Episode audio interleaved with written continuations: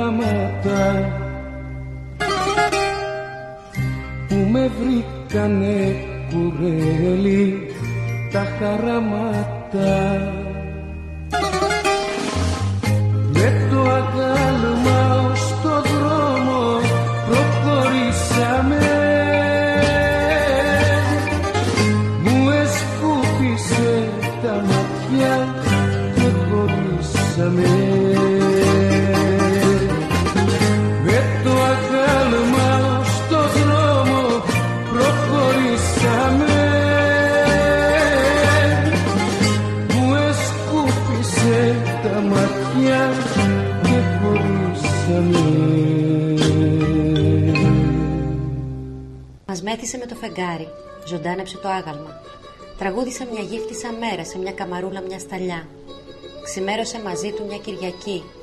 Μας φώναξε αγάπαμε. Και τώρα μην του μιλάτε του παιδιού, διότι έπεσε βαθιά σιωπή. Αυτοί που φεύγουν. Ο Γιάννης Πουλόπουλος έφυγε.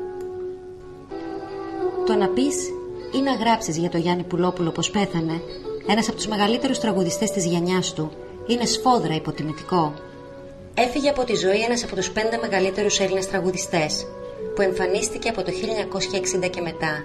Ένας τεράστιος ερμηνευτής που για σχεδόν 40 χρόνια τίμησε με τη φωνή του δημιουργίου των μεγαλύτερων συνθετών, στιχουργών και ενορχιστρωτών του ελληνικού τραγουδιού. Είναι βεβαίως μερικές εκατοντάδες τα τραγούδια που είπε στην πολύχρονη καριέρα του Απουλόπουλος.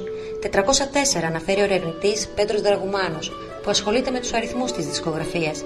Και σίγουρα το 1 τέταρτο από αυτά ένα μάλλον συντηρητικό νούμερο, θα μπορούσε να χαρακτηριστεί μεγάλα, ανεξαρτήτως των προσωπικών μας προτιμήσεων. Πάλι κι απόψε πίναμε και πίναμε. Και στην ταβέρνα μονία απομείναμε. Τα όνειρά μας σαν τα κάρβουνα σβηστά και η ζωή μας ένα πέλαγο μπροστά. Και η ζωή μας ένα πέλαγο μπροστά.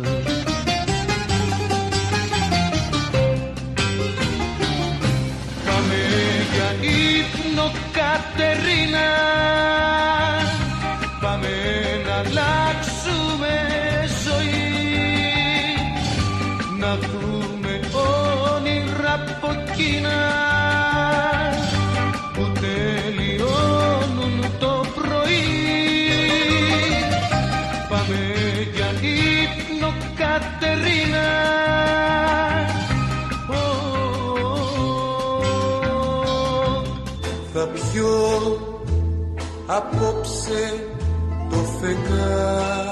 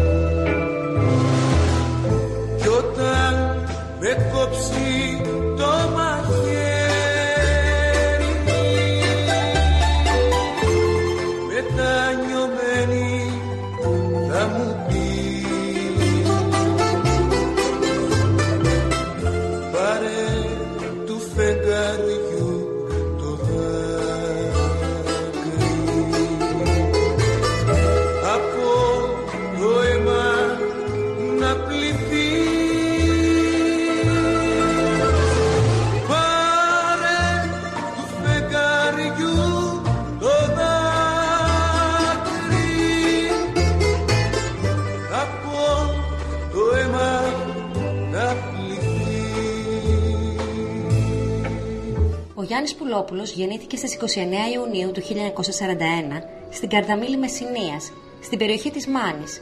Οι γονείς του, μεσαιανιακής καταγωγής, κατοικούσαν στην Αθήνα, στην περιοχή του Μεταξουργείου και ύστερα μετακόμισαν στο Περιστέρι και συγκεκριμένα στην περιοχή της Αγίας Τριάδας. Σε ηλικία 5 ετών μένει ορφανός από μητέρα και μεγαλώνει με τον πατέρα του Γιώργο και τον μικρό αδερφό του Βασίλη. Ζούσατε σε ποια γειτονιά; Περιστέρι; Πώς, πώς τη θυμάστε τη γειτονιά, πώς θυμάστε τους γονείς, το, το, το σπίτι των παιδικών χρόνων; Ε, κοιτάξτε να δείτε, τη μικρά δεν τη θυμάμαι γιατί πέθανε. Ήμουν πολύ μικρό όταν πέθανε η μητέρα μου. Ο πατέρας ζει ακόμα βέβαια. Η γειτονιά είναι στον Άγιο Ρόφεο, πολύ πιο ψηλά από το Περιστέρι. Εκεί έπαιξα μπάλα, εκεί πήγα σχολείο, εκεί ήταν τα παιδικά χρόνια, όλη η εφηβεία.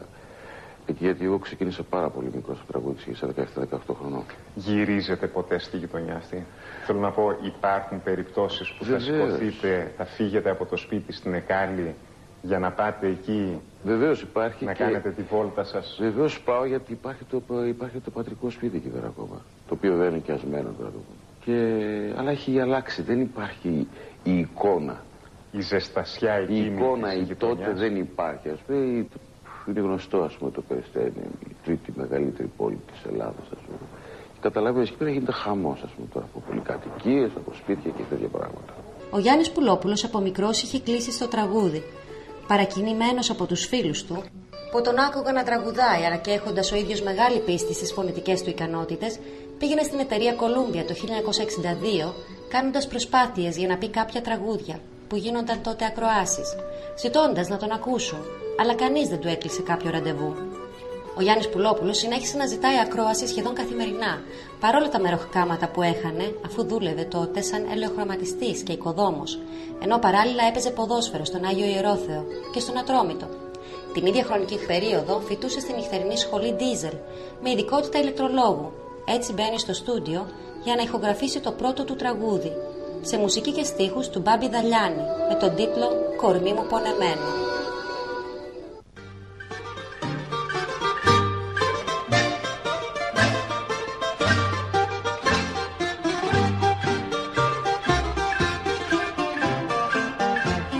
Κορμί μου πονεμένο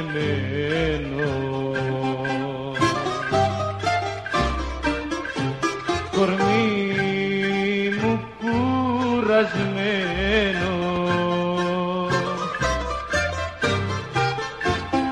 Πες μου κορμί στα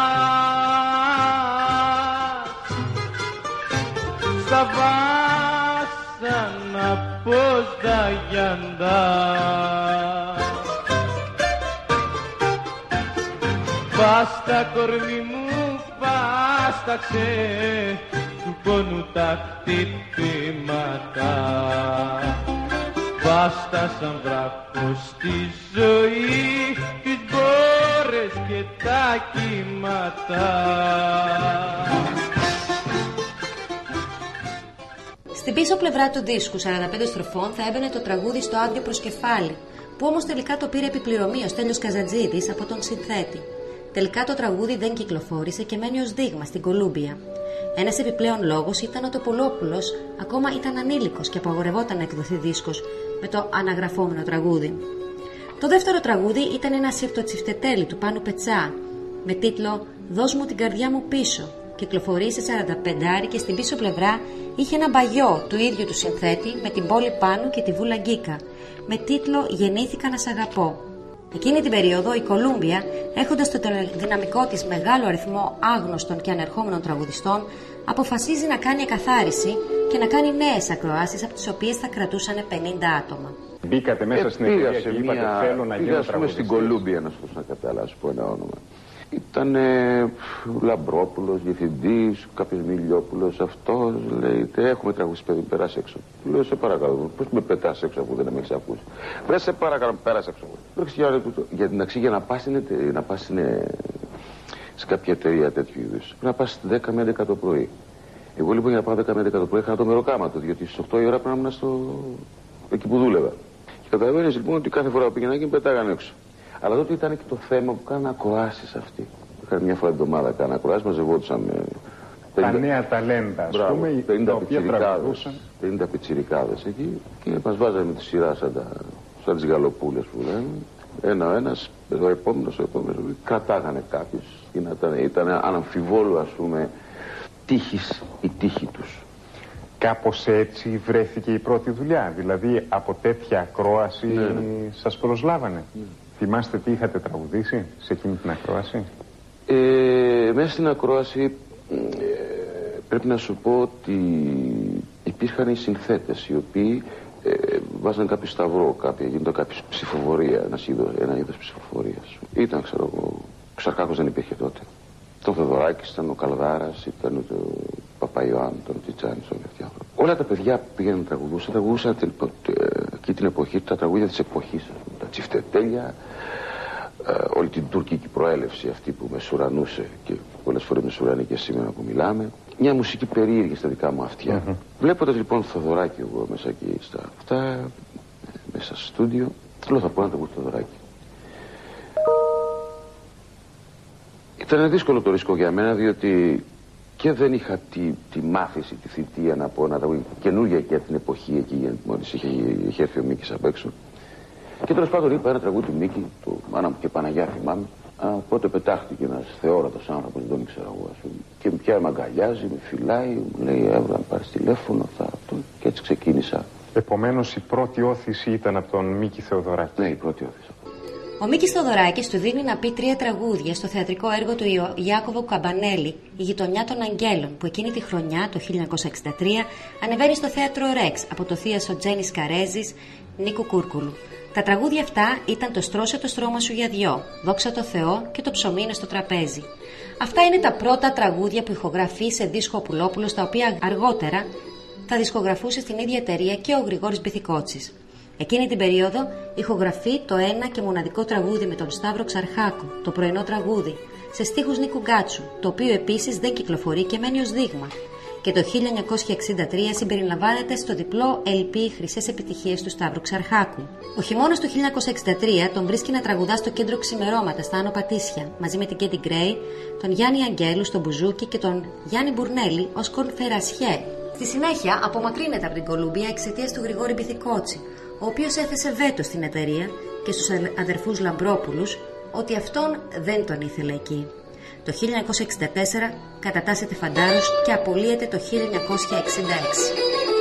Σουρανούσε ο Μπιθικότσι και ρισκάρισε την επιτυχία του Μπιθικότσι με εμένανε και είπα του σε πρώτη εκτέλεση, αυτό ίσως δεν το ξέρει πολλοί κόσμος, είναι σε πρώτη εκτέλεση το στρώσω το στρώμα σου για δύο, το δόξα το Θεό και το ψωμί στο τραπέζι. Τα είπατε πρώτα εσείς και μετά ο Μπιθικότσι. Δεν το ξέρει ο πολύς ο κόσμος. Ακριβώς. Λένε ότι εκείνη την εποχή ο Μπιθικότσι στάθηκε αιτία να τα σπάσετε με την εταιρεία σας. Ότι έβαλε βέτο δηλαδή, είπε ότι ο, ο Πιτσιρικάς πάει να μου φάει τη δόξα και, και πίεσε τα πράγματα για να φύγετε από την εταιρεία. Είναι αλήθεια αυτό ή είναι κουτσομπολιό της εποχής; Δεν θα ήθελα να το σχολιάσω γιατί έχουν περάσει τα χρόνια τώρα και δεν χρειάζεται να κρατάω κακή ούτε να λέω πράγματα. Σημασία έχει πάντως ότι από την εταιρεία έφυγα εγώ αυτή, την εταιρεία την Κολούμπια έφυγα και πήγα σε μια ανθίζουσα εταιρεία, τη Λύρα τότε, που είχε όλους όλους τρεις-τέσσερις πιτσιρικάδες. Οι πιτσιρικάδες βέβαια αυτοί σήμερα έχουν μεγαλώσει βέβαια. Ποιοι ήταν εκείνη την εποχή; Οι τότε πιτσιρικάδες ήταν ξέρω εγώ ο Διονύσης Σαββόπουλος, ήταν ξέρω εγώ η Κέτη Χωματάσου. Από συνθέτε ήταν ο Γιάννης ο Σπανός, ας πούμε, ήταν ξέρω εγώ συγχωρεμένος ο Μάνος ο Λοίζος, εγώ ας πούμε, η Πόπη Αστεριάδη. Αυτή ήταν το, η ομάδα, η Κιαρλέτα αργότερα. Αυτά παιδιά του νέου κύματο. Η συνέχεια βρίσκει το Γιάννη Πουλόπουλο να τραγουδάει σε αρκετές μπουάτς στην πλάκα. Το στέκι του Γιάννη, τα βάνια και άλλα. Στη Λύρα ηχογραφεί ξανά τα τρία τραγούδια του Μίκη Θοδωράκη και άλλα δώδεκα του ίδιου συνθέτη, όπως το «Βράχο βράχο τον καημό μου», «Βρέχει στη φτώχο γειτονιά» και «Ο καημός».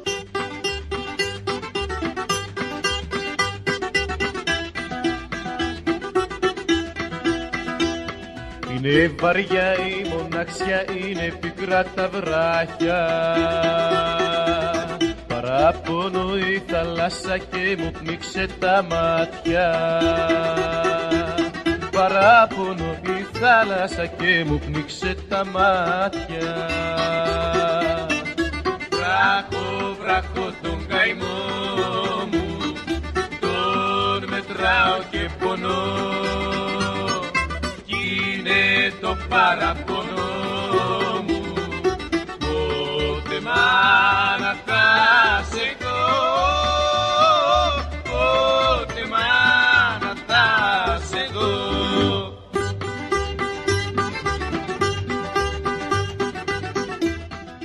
1965 τραγουδάει τέσσερα τραγούδια του τότε πρωτοεμφανιζόμενου Μάνου Λοΐζου, ενώ το 1966 θα τραγουδήσει σε πρώτη εκτέλεση το ακορντεόν, στην ταινία μικρού μήκους Αθήνα, Πόλη Χαμόγελο, σε σκηνοθεσία του Λάμπρου Λιαρόπουλου για το Φεστιβάλ Θεσσαλονίκης. Σχεδόν παράλληλα κάνει μεγάλη επιτυχία με το Μη μου θυμώνεις μάτια μου, του επίσης τότε πρωτοεμφανιζόμενου Σταύρου Κουγιουμτζή. Είδε το όνομά του να γίνεται πασίγνωστο από το γιο του. Ακούστε, ο Gorbagiorgos είναι ένας άνθρωπος ε, σαν άλλος πατεράδες απλός, πολύ εργατικός κι αυτός. Δεν είχε πάρει χαμπάρι, με την έννοια, ξέρεις, την πλατιά. Δεν είχε πάρει χαμπάρι, δεν είχε διανοηθεί ο άνθρωπος τι μπορούσε να γίνει. Ούτε κι εγώ ίδιος όταν τα λέμε, δεν κατηγορώ τώρα το, τον πατέρα μου. Έβλεπε ότι κάποιοι τραγουδάνε, σου λέει συν το γιο μου, 100 συν 1 101. Έστω είδε με το απλό το μυαλό σου. Όταν άρχισε να καταλαβαίνει την έκταση, που και εγώ δεν είχα καταλάβει, σου επαναλαμβάνω, που έφτασε σε ένα σημείο κάποτε, ας πούμε, να κοιμάμαι στις 5 το πρωί και στι 8 να είμαι στο πλατό. Και άρχισα πια και κατέρα. Εκεί ήμουν και ένας άνθρωπος ο οποίος δεν έτρωγα ποτέ πολύ στη ζωή μου. Και άρχισε πια η κατάρρευση. Πια δεν μπορεί να κοιμάσαι 5 ώρα το πρωί και να ξυπνάς στις 8 μέχρι το απόγευμα και το βράδυ στούντιο και το βράδυ διότι ήταν δύο τα στούντιο. Ήταν στούντιο για δίσκους, στούντιο για ταινίες και μετά μαγαζί. Και μετά μου λες ότι οι σημερινοί τραγουδιστές δουλεύουν.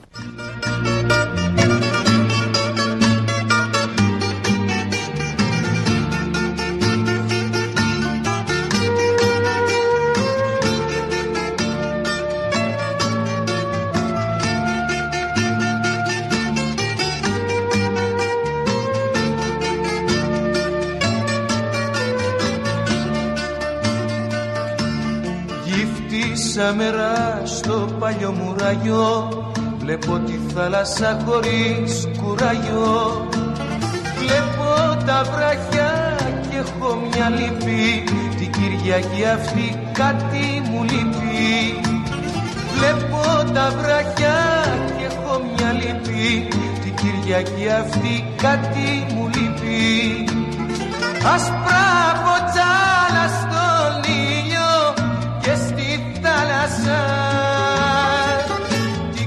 Παναγία μου Κυριακάτικα τη χαρασά Άσπρα ποτσάλα στον ήλιο και στη θάλασσα την καρδιά μου Κυριακάτικα τη χαλασά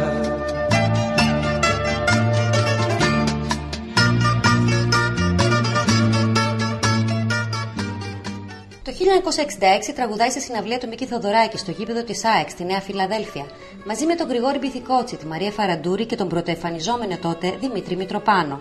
Την ίδια χρονιά μπαίνει για τα καλά στη δισκογραφία. Τα 45 δισκάκια του κυκλοφορούν σοριδών και εμφανίζεται για πρώτη φορά στις κινηματογραφικές ταινίες. Η Στιγματισμένη με τον Γιώργο Φούντα και τη Μάρο Κοντού, όπου τραγουδάει μαζί με την Ελένη Κλάδη το Πολύ Αργά και το Σαγαπώ. Ο Τετραπέρατος το 1966 με τον Κώστα Χατζικρίστο, όπου ερμηνεύει το τραγούδι του Γιώργου Κατσαρού στον Πειραιά στον Πειραιά. Εκείνος και εκείνη με την Τζέννη Καρέζη και τον Φέδων Γεωργίτσιο που τραγουδάει σε σύνθεση του Γιάννη Μαρκόπουλου «Ξεγυμνώστε τα σπαθιά». Ο κινηματογράφος λοιπόν ήταν ένα εισιτήριο για την επιτυχία. Σαφώς. Για την καθιέρωση. Σαφώς και ήταν και όχι μόνο ένα εισιτήριο, πολλά εισιτήρια. Εμένα με βοήθησε πάρα πολύ ο ελληνικός κινηματογράφος ε, και, και γενικότερα η Φίνος φίλη μας μου τότε που έκανε τις περισσότερες ταινίες εκεί τις έχω κάνει. Ο Δαλιανίδης με τα musical του τότε και κρίμα που δεν υπάρχουν τέτοιες ταινίες σήμερα. Ο Πλέσας κατά κόρον που έγραφε τις μουσικές επενδύσεις όλες τις ταινίες και τα τραγούδια. Με έχει βοηθήσει πάρα πολύ αυτή η κατάσταση. Γιατί από εκεί μέσα μπορώ να σου πω εγώ, ας πούμε, σήμερα 10-15 σουξέ, τα οποία τα ακούει ο κόσμος και σκεδάζει. Είναι όμως η εποχή του νέου κύματος, το οποίο ο Γιάννης Πουλόπουλος ακολουθεί, γράφει και συνθέτει δικά του τραγούδια όπως το Θα ήθελα Νάχα, που γνωρίζει μεγάλη επιτυχία.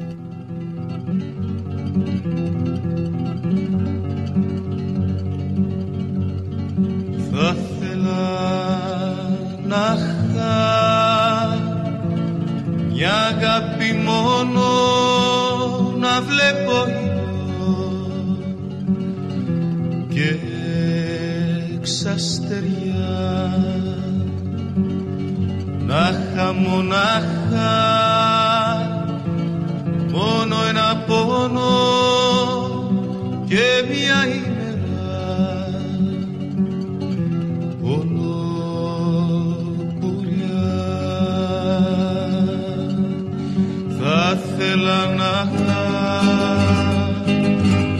αγάπη μόνο.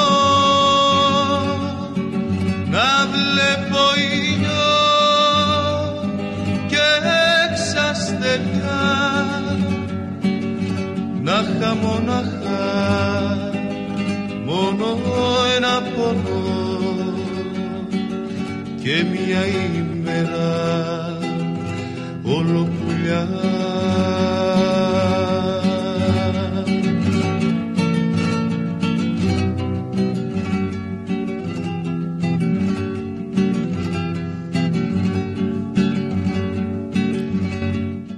συνέχεια συνεργάζεται με τον Γιάννη Σπανό, συμμετέχει στην Ανθολογία και την Ανθολογία 2, ερμηνεύοντας αριστουργηματικά το παιδί μου ώρα σου καλή, σε ποίηση Γεώργιου Βυζινού. Με τον Δήμο Μούτσι στο κορίτσι μου Στάστρα, με τον Κυριάκο Σφέτσα και τον Νίκο Μαμαγκάκη, Άνθη και Πέτρινα Λουλούδια σε στίχους Βασίλη Βασιλικού.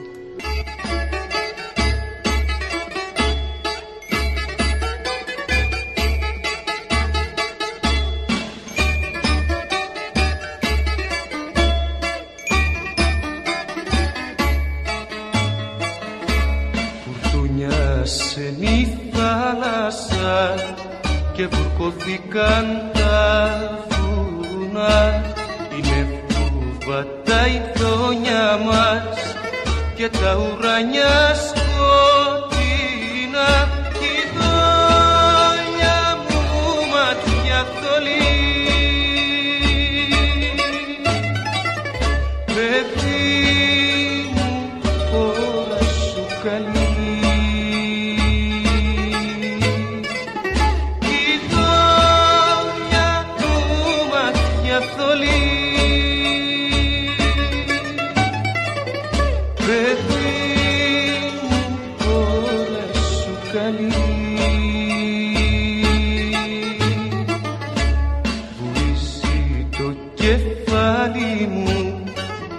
σαν του χυμαρού τη βοή ξηραθήκαν τα χείλη μου και μου εκοπεί κι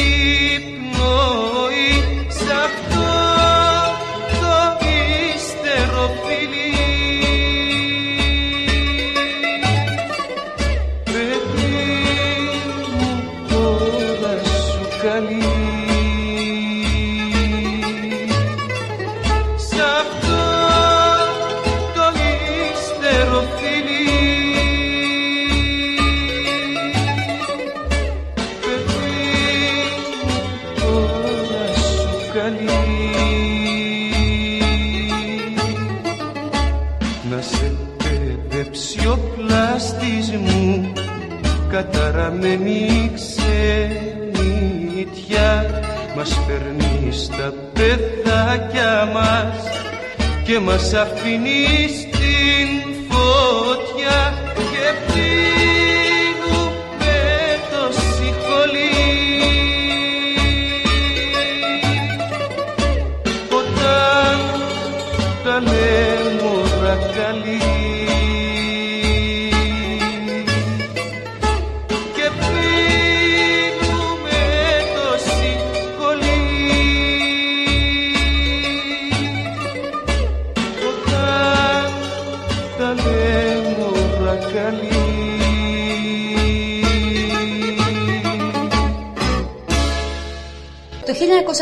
ο Πουλόπουλος συναντά τον άνθρωπο που θα απογειώσει την καριέρα του. Είναι ο συνθέτης Μίμης Πλέσας, ο οποίος α- αναγνωρίζει την υπέροχη φωνή του, τον ιδανικό ερμηνευτή των τραγουδιών που γράφει για τις ελληνικές ταινίες κινηματογράφου, τα λαμπερά musical με τους πασίγνωστους πρωταγωνιστές. Μία σχέση η οποία αποδείχθηκε καρμική, καθώς οι μελωδίες του Πλέσα έδεσαν απόλυτα με τη φωνή του Γιάννη Πουλόπουλου. Βάδισαν πλάι-πλάι με απίστευτη αρμονία και συνεχίζουν μέχρι σήμερα, δεκαετίες αργότερα, να συμπορεύονται ανέγκυχτες από το χρόνο. Όταν κάποτε κατάλαβα την ομορφιά και την απλότητα που είχαν τα λαϊκά τραγούδια, έψαχνα με μανία να βρω τις δικές μου φωνές που θα μπορούσαν να εκφράσουν αυτό που πίστευα σαν δικιά μου συμμετοχή σε αυτό το τόσο όμορφο είδος. Και κάποια στιγμή ανακάλυψα μια ανδρική φωνή πολύ σπουδαία. Κάναμε τις πρώτες μας δειλές επιτυχίες και εγώ με παρησία δήλωσα ότι αυτή η ανδρική φωνή θα μας ταλαιπωρήσει για τα επόμενα 50 χρόνια. Είχα κάνει λάθος. Έπρεπε να πω 70, γιατί τα 20 κοντεύουν να περάσουν και ο Γιάννης ο Πουλόπουλος, γιατί γι' αυτόν μίλησα τότε, είναι σήμερα το ίδιο σημαντικός τραγουδιστής, έχει μια πανέμορφη ανδρική φωνή, είναι πάντοτε το ίδιο αυθεντικός και όπως να το κάνουμε είναι τόσο πιο όριμος και τόσο πιο αισθαντικός. Αυτά ήταν για σένα Κυριάννη και τα 20 χρόνια που πέρασαν Ευχαριστώ. δεν αφήνεις τα ευχαριστώ. Είπες ότι δεν θα μαρτυρήσουμε ηλικίες. Αλλά πόσος ήσουν όταν σε γνώρισα, 21. 21. Θυμάσαι καθόλου αυτή την εποχή; Ε, ήταν μια πολύ σημαντική εποχή γιατί μόλις είχα ξεκινήσει τότε με το, σε ένα, με το Μίκης σε ένα, Το Θοδωράκι. το Θοδωράκι Σε ένα θεατρικό, σε δεν ένα είναι; θεατρικό έργο το οποίο του είπα και τα τρία πρώτα τραγούδια ας πούμε, που είπα στη ξεκίνηση, στο ξεκίνημά μου. Αυτό ήταν στο θέατρο Ρεξ, λεγόταν η Το γειτονιά των γειτονιά των Αγγέλων. Αγγέλων, του Καμπανέλη, Μάλιστα. Καρέζη, Κούρκουλος, Μάλιστα. Παγιανόπουλος, αυτά. Και είπα τα τρία πρώτα τραγούδια τότε σε αυτό το θέατρο: Το Στρώσ το στρώμα σου για δύο, Το Δόξα τω Θεώ και Το ψωμί σου στο τραπέζι. Βέβαια. Παράλληλα ήμουν και στρατιώτη εκείνη την εποχή εγώ. Και μόλις γύρισα από το στρατό, γνωρίσε- γνωριστήκαμε παρέα. Αυτά τα τραγούδια τα έκανα στην άλλη εταιρεία, την Κολούμπια. Μάλιστα. Μάλιστα. Την πρώτη εκτέλεση είμαι εγώ. Και δεύτερη εκτέλεση είναι ο Γρηγόρης Επιδικότη. Υπάρχουν δηλαδή αυτές οι πρώτες εκτελέσεις; Ναι, ναι. Όχι, θυμάμαι όταν ε, φιλοξενήσαμε στον καφενέ το Μίκη το Θοδωράκι, είπε ότι δεν μπόρεσες να πας μαζί του σε μια τουρνέ που σε ζητούσε γιατί ήσουν Α, αυτό είναι, στρατιώτης. αυτό είναι άλλη ιστορία. Είναι πλέον τέλη της δεκαετίας του 60, όταν ο Μίμης Πλέσα σε μια επίσκεψή του στο σπίτι του Λευτέρη Παπαδόπουλου ανακαλύπτει τυχαία μερικά χαρτιά με στίχους σκορπισμένα πάνω στο γραφείο του. Τα διαβάζει απνευστή και μαγεύεται. Οι στίχοι αυτοί κουβαλούσαν σκληρές μνήμες από την κατοχή, συνδυασμένες αριστοτεχνικά με μια πρωτόγνωρη συγκινητική αθωότητα. Μέσα σε δύο μέρες τους είχε ντύσει με τις μουσικές του και βρισκόταν ήδη στα γραφεία της Λύρα.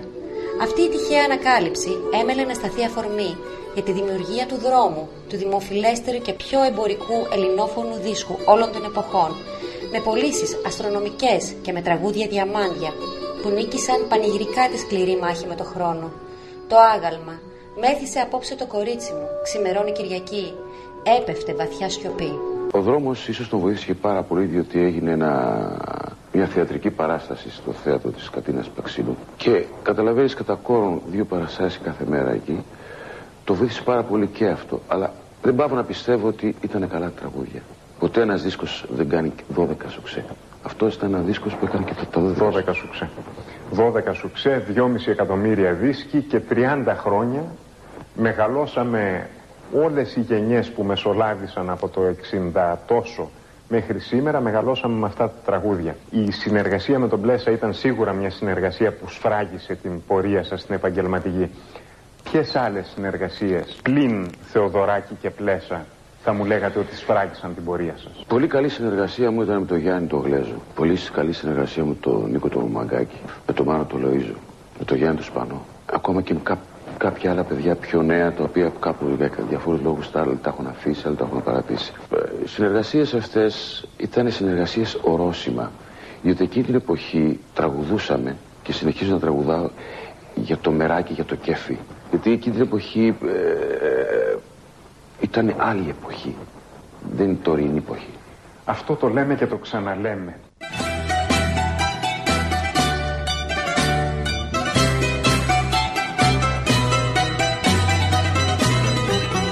Με πεις απόψε το κορίτσι μου. Και το χειλάκι του που καίει.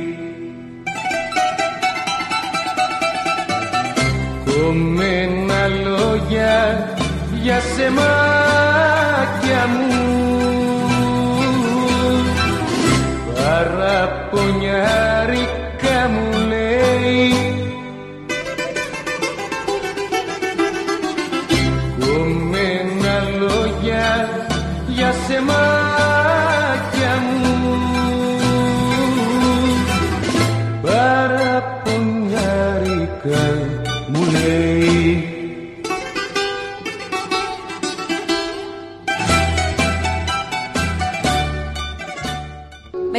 συμμετοχή του στον ιστορικό αυτό δίσκο, ο Γιάννης Πουλόπουλος άγγιξε την κορυφή.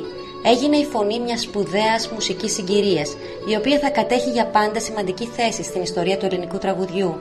Την ιστορική αυτή επιτυχία επιδίωξαν να εξαργυρώσουν οι δισκογραφικές εταιρείες με την συγκατάθεση του ίδιου, ηχογραφώντας μέσα σε μια δεκαετία περισσότερους από 10 δίσκους. Μια απόφαση για την οποία ο ίδιος θα δηλώσει αργότερα πως ήταν λανθασμένη. Ήταν ξόδεμα. Δεν είναι μοντέρνο, είναι άρνηση προσαρμογής σε κάτι που δεν γίνεται σωστά. Δεν είναι μοντερνισμός το να αποφεύγεις μερικά λάθη οι οποια- τα οποία κάνουν άλλοι. Δεν κάνω τον αλάνθαστο. Αλλά δεν συμμετέχω. Δεν μπορώ να συμμετέχω εγώ σε αυτά τα, τα, τα, τα πράγματα που βλέπω. Σε αυτά τα κατασκευάσματα. Δεν μπορώ. Δεν το θέλω και δεν θα το κάνω. Οι δίσκοι μου υπάρχουν, το μαγαζί που δουλεύω υπάρχει, τα χρόνια που έχω τραγουδήσει υπάρχουν. Αυτή η προσφορά που μπόρεσα να δώσω στον κόσμο έδωσα και τελείωσε. Δεν θα μπορούσατε να φτιάξετε κάποια βίντεο κλιπ που να είναι αξιόλογα, να είναι σκηνοθετικά επιμελημένα, άρτια κλπ. Αυτό είναι που φοβάστε ή φοβάστε ότι ένα βίντεο κλιπ που θα μπορεί να το πάρει ο κάθε παραγωγός τηλεοπτικής εκπομπής και να βάλει πριν ένα άλλο βίντεο κλιπ και μετά ένα άλλο βίντεο κλιπ Ακριβώς. θα κάνει ζημιά. Αυτό θα σου απαντούσα. Εγώ σου δίνω ένα πολύ ωραίο βιντεοκλιπ αύριο το πρωί. Κάθομαι και το δέμε και το φτιάχνω. Όταν θα πάει στα κανάλια αυτά εδώ να το παίξουνε, εσύ μπορείς να μου εγγυηθείς σίγουρα τι θα μπει πριν και τι μετά; Ίσως αυτό το λάθος θέλησε να διορθώσει με την πλήρη αποστασιοποίησή του τις τρεις τελευταίες δεκαετίες. Αποσύρθηκε από τη δισκογραφία και τις ζωντανές εμφανίσεις, δεν έδινε συνεντεύξεις, απήχε από τις καλλιτεχνικές παρέες και προτιμούσε να περνά τις μέρες του με τη σύζυγό του, την αγαπημένη του κόρη και λίγους καλούς φίλους. Δεν ήταν όμως όλες οι μέρες καλές, καθώς τα τελευταία χρόνια αντιμετώπιζε σοβαρά προβλήματα υγείας.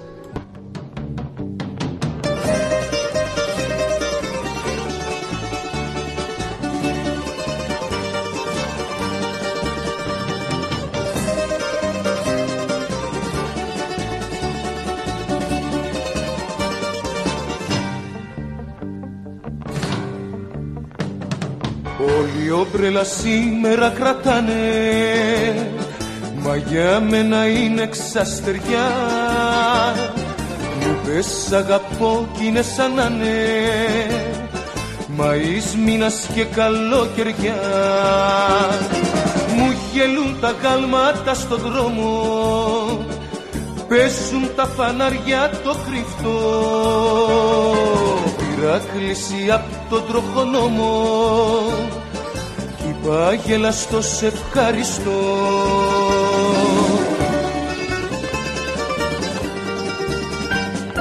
Μου πες αγαπώ και τίποτα άλλο Και τρέχω μες στους δρόμους σαν τρελός. Τριάντα φύλλα στην πόρτα μου να βάλω Να ανοίξω τα μπατζούρια μου στο φως. Να ανοίξω το σαλόνι το μεγάλο να μπεις εσύ ο ήλιος και ο Θεός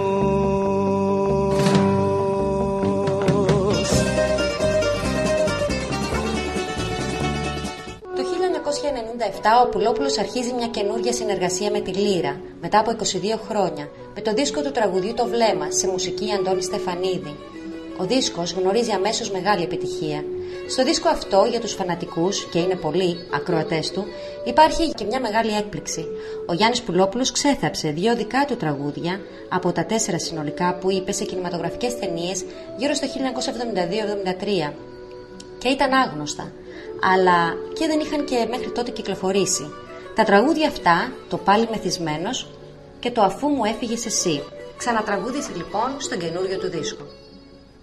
Άλλαξε το τραγούδι, αλλάξανε και οι, οι εποχές μάλλον. Η εποχή άλλαξε, αλλά θα υπάρξουν καινούργιοι άνθρωποι με ταλέντο που θα υπηρετήσουν ε, κάποια νέα ακούσματα ενδεχομένως και κάποια στιγμή θα φτάσουν στην οριμότητα. Είναι απολύτως φυσικό. Ναι, αλλά μέχρι να φτάσουν θα, θα, έχουμε, θα, θα έχει χαθεί αυτή, αυτή η νοσταλγία, αυτή η φαντασία. Διότι η γενιά η δικιά μου έβγαλε αυτούς τους τραγουδιστές που ξέρουμε πολύ καλά ποιοι είναι. Πιστεύεις... Η γενιά η δικιά σου, ας πούμε, έβγαλε τους συνθέτε που πάλι γνωρίζουμε ποιοι είναι. Ναι. Εγώ τώρα βλέπω ας πούμε παιδιά, δεν θέλω να κατηγορήσω, δεν κατηγορώ ποτέ, αλλά βλέπω δηλαδή ραδιόφωνα, βλέπω παιδιά που τραγουδάνε σε μαγαζιά, βλέπω αυτά και δεν... Πολύ τσιφτετέλη, πολύ γυφτοτράγουδο, πολύ... Γιατί ναι. τόση φασαρία ας πούμε. Δεν είναι η πρώτη φορά όμως και λίγο πριν αρχίσεις εσύ υπήρχαν τα ειδικά τραγούδια. Δεν ξέρω αν θυμάσαι τότε μια κίνηση που είχε κάνει ο Μίκης και η αφεντιά μου για, το, για τα ειδικά τραγούδια. Πηγαίνανε και αντιγράφανε από τους κινηματογράφους mm. τα τραγούδια της Ναργής, βάζανε ελληνικούς στίχους και τα παίζανε. Ε, επιτυχίες έγιναν την εποχή εκείνη, δεν κράτησαν όμως. Γιατί δεν υπήρχε μέσα σε αυτά η ελληνικότητα που θα μπορούσε Αυτό να υπάρχει. Αυτό ήθελα να σου, να σου τελειώσω να σου πω ότι γίνονται επιτυχίες σήμερα τραγούδια και κρατάνε 6 μήνες. Και εδώ μιλάμε τώρα για ένα δίσκο δικό σου και του, του Λευτέρη του Παπαδόπουλου που είναι ο δρόμος. Ή ένα δίσκο του Χατζηδάκη. Μπράβο, και είναι το 1969 που κάναμε εμείς στον δρόμο. Επιμένω ένα δίσκο δικό μου γιατί τους άλλους δεν τους ξέρω, ας πούμε, ποια είναι η χρονολογία που έχουν βγει. Κατάλαβες να τους αναφέρω. Αλλά βλέπεις ότι είναι το άξιο εστί, ας πούμε, το δωράκι. Ε, Πώς δεν τελειώνουν αυτά τα πράγματα. Δηλαδή, ξέρω εγώ, παραμύθι δίχως ναι. όνομα του Χατζηδάκη. Ναι ξέρω εγώ, ε, κάτι ανθολογίες εκπληκτικές του Γιάννου του Σπανού. Το 1998 κυκλοφορεί σε CD ζωντανή του εμφάνιση στην πύλη Αξιού. Πρόκειται για τη μόνη του δισκογραφική δουλειά με περιεχόμενο από εμφάνισή του. Εμφάνιση η οποία γνώρισε τεράστια επιτυχία και αποτελεί και την τελευταία του. Το 1999 κυκλοφορεί ο δίσκος με τίτλο «Στα όνειρά μου περπατώ», με τον οποίο αποφασίζει να απομακρυνθεί από τα μουσικά δρόμενα.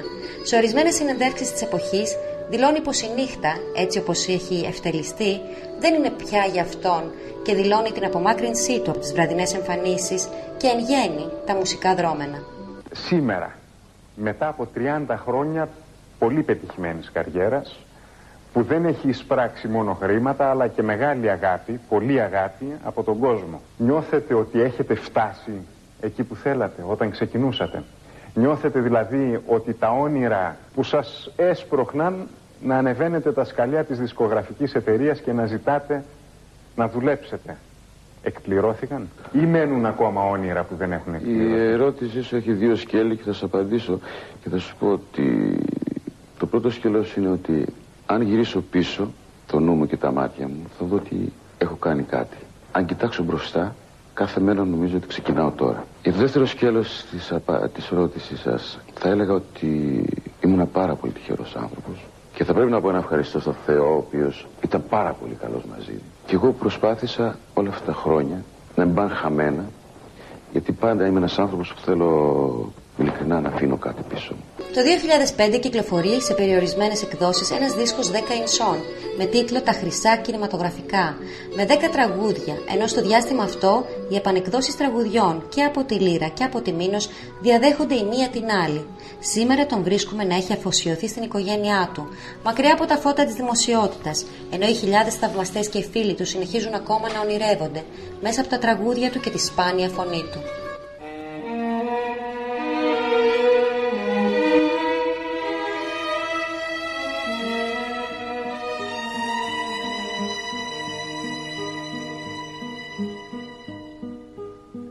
Αγάπαμε μ' όλα τα λάθη που έχω κάνει. Κράταμε ένοχο σήμα απέναντι σου. Τα πάμε Μας αγαπώ, αγάπαμε. Γίνομαι δρόμος να περάσεις, πατάμε. Έχω ανάγκη από σένα, νιώσε με Αγάπαμε Αγάπαμε γιατί να ζήσω χώρια σου δεν γίνεται. Νεράκι η ζωή μου και θα χύνεται. Στις πέτρες δίχως νόημα γι' αυτό. Αγάπαμε και ξέχασε λοιπόν πως παρασύρωμαι και γύρε πάλι απάνω μου να γύρουμε αγάπη μόνο αγάπη σου ζητώ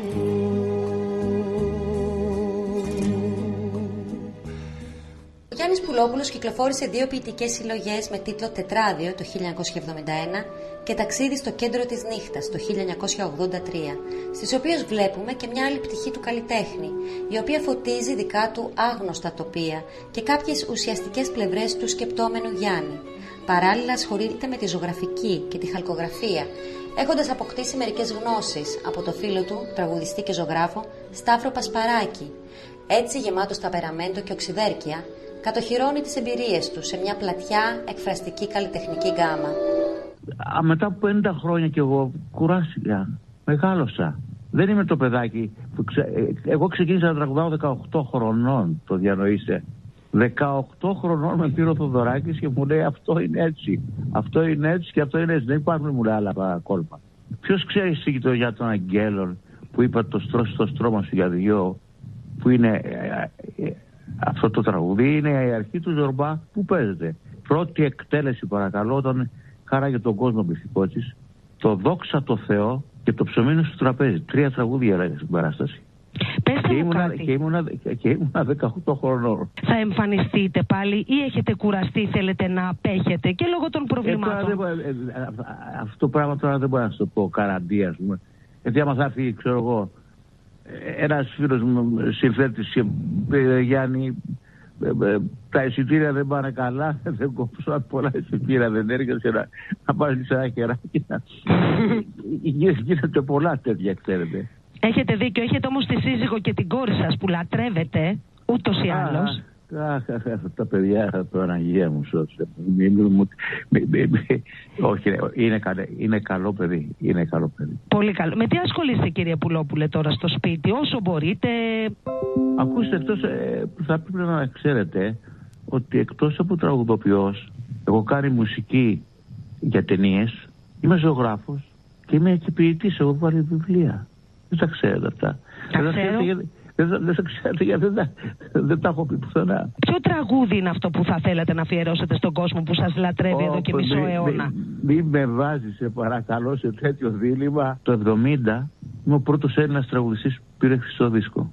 Στον κόσμο που σας αγαπάει, ποιο μήνυμα θέλετε να στείλετε κύριε Πουλόπουλε, που σας λατρεύει ο κόσμος; Να είναι, κα- να είναι καλά, να είναι καλά, να, δουλε, να μπορεί να δουλεύει. Τώρα βέβαια είναι δύσκολο οι- οι καταστάσεις τώρα. τα- τα- ε, έχουν χαλάσει πολλά πράγματα. Ο καιρός δυστυχώς, ο χρόνος που περνάει, ο χρόνος που μα μας κάνει και μεγαλώνουμε, δυστυχώς καταστρέφει και δεν φτιάχνει.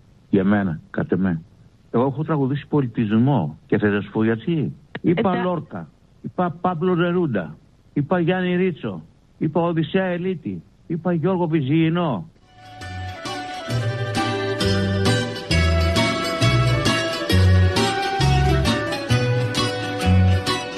Αυτοί που φεύγουν κάποιο λιγμό τους παίρνουν μαζί τους και μια ευχείο και αυτοί που μένουν στο σπαραγμό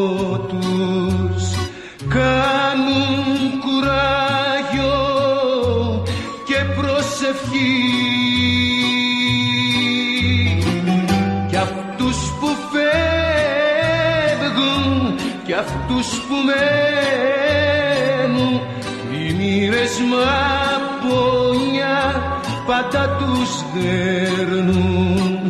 Κι αυτούς που φεύγουν κι αυτούς που μένουν οι μοίρες πόνια πάντα τους δέρνουν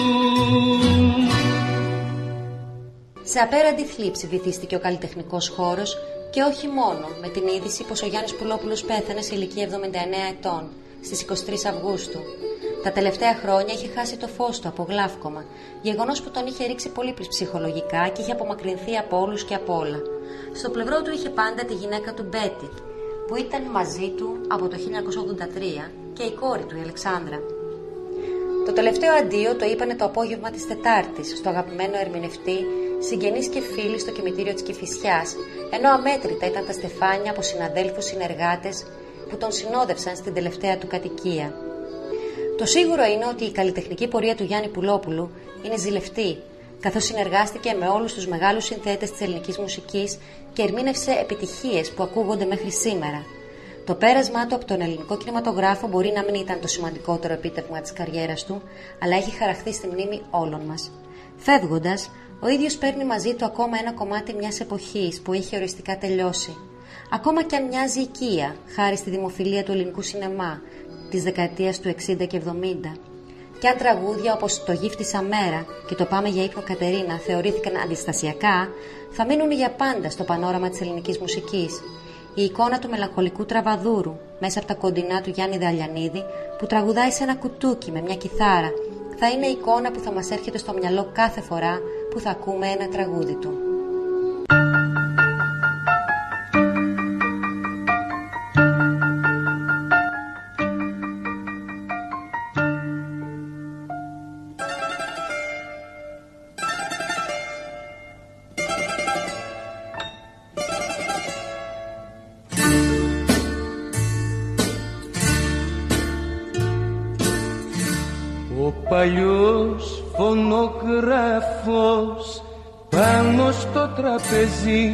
Άρχισε να παίζει μες στη σιγαλιά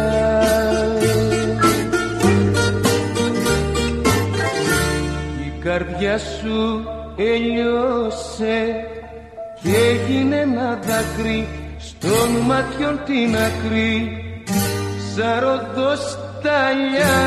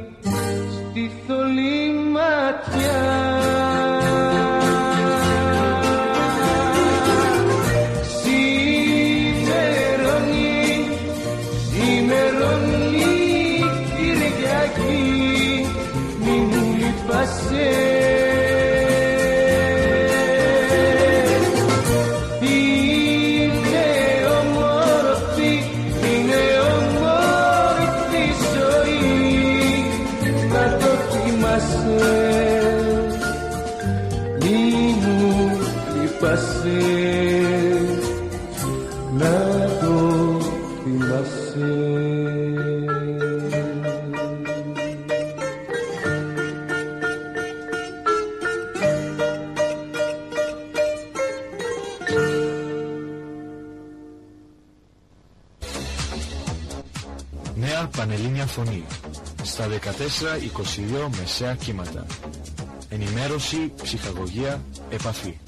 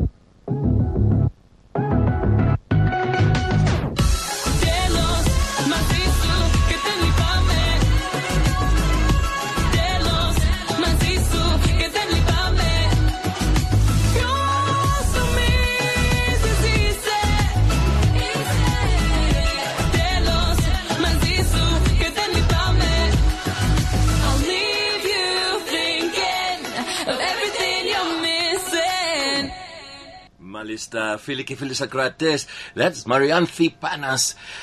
Θα... Η Μαριάνθη, όπως ξέρετε, έχει φύγει, έχει πάει να σπουδάσει στην Αγγλία και βγήκε το καινούριο τραγούδι. Όταν της μιλήσαμε πριν λίγες εβδομάδες, μας είπε όλα τα σχέδια να πάει να σπουδάσει και μας είπε πώς ψάχνει πουζουτσί, πουζουψί, love that word, και ε, θα γράψει ένα τραγούδι ή μάλιστα θα γυρίσει ένα τραγούδι το οποίο είναι ελληνικό. Έτσι αφιέρωμα εδώ. Και there we go. She sang the song she recorded it here at um, the studios and we wish Marianthi uh, ισανότερα και ισανότερα onwards and upwards και μια από αυτές τις μέρες τα Σάββατα θα την πάρουμε τηλέφωνο. There on WhatsApp where she is studying now. Talking about talking to people. Έχουμε την Κατερίνα Συμπονή Παρασκευά on the line with us. Καλημέρα Κατερίνα καλώς όρισες. Πως είσαι; Καλημέρα Ρένο μου, μια χαρά εσείς, τι κάνετε; Α, εντάξει, we carry on όπως λέμε. Και θέλω να σου πω συγχαρητήρια για ένα υπέροχο, υπέροχο κομμάτι που μας έχεις που γύρισες και, έγρα- και έφτιαξες για μας σήμερα το αφιέρωμα αυτό. It's brilliant, outstanding. Αυτά τα αφιερώματα τα αγαπάω τόσο πολύ και ο κόσμος, οι ακροατές το ίδιο. Κάτι, κάτι πρέπει να γίνει πιο, πε- πιο πολύ περισσότερο με αυτά. Δεν ξέρω. Να, ναι. Πόσο περίμενα. Δύσκολη Δεν ξέρω. δουλειά όμως, Ήτανε- παίρνει πάρα πολύ ώρα. Εγώ θέλω να σου δώσω ε, the, the full voice, να μας πεις πώς Ναι. είσαι και πες μας για το ταξίδι αυτό με τον, με τον Πουλόπουλο. Ήταν κάτι, κάτι άλλο πιστεύω κι εγώ. Ή- ε, ήταν απίστευτο αυτή την εμπειρία, ίσως επειδή ο θάνατος του Γιάννη Πουλόπουλου ήταν αυτή την εβδομάδα, είναι πολύ πρόσφατο. Ναι. Ε, ξέρεις τι λένε ε, οι Έλληνες, ε, ότι η ψυχή περιπλανιέται για 40 μέρες Ναι, ναι, ναι. ε, από εδώ και από εκεί. Wow. Και πιστεύω πραγματικά σου το λέω και συγκινούμε Ναι, ναι. ότι ήταν μαζί μου ο Γιάννης ε, όλες αυτές τις μέρες. Γιατί ήταν αρχικά να κάνω το αφιέρωμα στη δίκη μου σχολείου και όταν Ναι. έγινε αυτή η είδηση συγκλονίστηκα πραγματικά. Ε, ασχέτως αν ε, δεν έβγαινε ο άνθρωπος και είχαμε να τον δούμε χρόνια, τα τραγούδια του παίζουν. Όποτε, ε, ειδικά όταν βγαίνουμε έξω και γλεντάμε και θέλουμε να χορέψουμε ένα ωραίο ζεμπέκικο, πάντοτε είναι τα τραγούδια του Γιάννη Πουλόπουλου. Και όταν ε, μαθεύτηκε αυτή η είδηση, πραγματικά συγκλονίστηκε όλη η Ελλάδα. Όλη η Ελλάδα. Βέβαια. Ε, εγώ να σου πω, πραγματικά έκλεγα. Ε, κατά καιρούς έχουν πεθάνει διάφοροι καλλιτέχνες. Είναι πολύ λίγοι καλλιτέχνες με τους οποίους όταν έμαθα την είδηση του θανάτου πραγματικά έκλαψα. Γιατί Ναι. ξέρω ότι όποτε φεύγει ένας ε, καλλιτέχνης ο οποίος μας έχει αγγίξει στην ψυχή μας, μας προκαλεί αυτή την ε, συγκίνηση. Ναι. Ο Γιάννης ήταν ένας από αυτούς και προσπαθώντας να το κάνω το πρόγραμμα και γρήγορα, γιατί είχαν περάσει και οι μέρες και είχα κάνει και ένα ταξίδι στην Τρίπολη και δεν είχα και πολύ χρόνο. Ναι. Ε, έλεγα τώρα τι θα, τι θα βάλω, πώς θα, πώς θα το κάνω 30 λεπτά αυτό το πρόγραμμα. Είναι αδύνατον. Αδύνατο. Καταρχήν ναι. έχει τραγουδήσει πάρα πολλά τραγούδια. Όπως είδες και εσύ, τα τραγούδια τα κόψαμε. Δεν μπορούσαμε να παίξουμε τα τραγούδια. Μμ. Λυπάμαι πάρα πολύ που δεν μπορούσαμε να παίξουμε ολόκληρα τα τραγούδια. Αλλά για να δώσουμε ένα στίγμα των κάποιων τραγουδιών, ε, τα παίξαμε έστω και μισά. Ναι, ναι. Ε, για να μπορέσουμε να Ωραία. ακούσουμε και τι είχε να πει. Γιατί, όπως είπαμε, δεν έβγαινε συχνά. Πολλοί κόσμος δεν τον είχε ακούσει, δεν τον είχε. Εγώ όταν άκουσα την τελευταία συνέντευξη που έδωσε, είδες στο τελευταίο του Ναι. κομμάτι της, ε, αφιε, του αφιερώματος μίλαγε ο Πουλόπουλο. Ήταν μια συνέντευξη που του είχε πάρει μια κοπέλα από έναν τηλεοπτικό σταθμό Ναι, φέτος, τον Ιανουάριο, λίγο πριν το lockdown. μάλιστα. Και είναι αγνώριστη η φωνή του, γιατί όντως Ναι. ήταν πια μεγάλο σε ηλικία. Ναι. Ο καημός του όμως, και πρέπει να το παραδεχτώ, ο καημός του ήταν αυτά τα τρία τραγούδια που τραγούδισε πρώτος, ε, που Ναι. αργότερα τα έκανε, ε, τα έκανε διάσημο ο Γρηγόρης Πιευκότσης. Σε όλες τις συνεντεύξεις που άκουσα, πάντοτε έλεγε για αυτά τα τραγούδια. Το στρώσε το στόμα σου για δυο, το ψωμί είναι πάνω στο τραπέζι. Αυτά τα τραγούδια για αυτόν ήταν ε, πάρα πολύ σημαντικά. Ε, επίσης, ε, ε, δεν ήθελε να κακολογήσει κανέναν. Ε, ήταν ένας άνθρωπος χαμηλών τόνων και επίσης ήταν και ένας άνθρωπος, ε, δεν θα έλεγα ε, αρνητικός, ήταν λίγο ε, μουτζούφλι θα τον έλεγα Ναι. εγώ. Δηλαδή έβλεπε, τα- έβλεπε το ποτήρι μισογεμάτο. Ε, στη συνέντευξη με τον Μίμη Πλέσα, ο οποίος είναι ένας πολύ ε, θετικός άνθρωπος, βλέπεις ότι ο Μίμης προσπαθεί να τον ανεβάσει και πάντοτε μιλάει έτσι θετικά και ο, ο Γιάννης ε, έπεφτε και του λέγε όχι ρε παιδί μου αφού δεν βλέπεις πώς πάει η κατάσταση. Ε, Δεν είναι έτσι ξέρω εγώ. Και αυτός ήταν ο Γιάννης, ήταν ήταν λίγο καταθλιπτικός, ήταν ευαίσθητος πολύ και τον εν- ενοχλούσε αυτό το Ναι. αρνητικό που έβλεπε.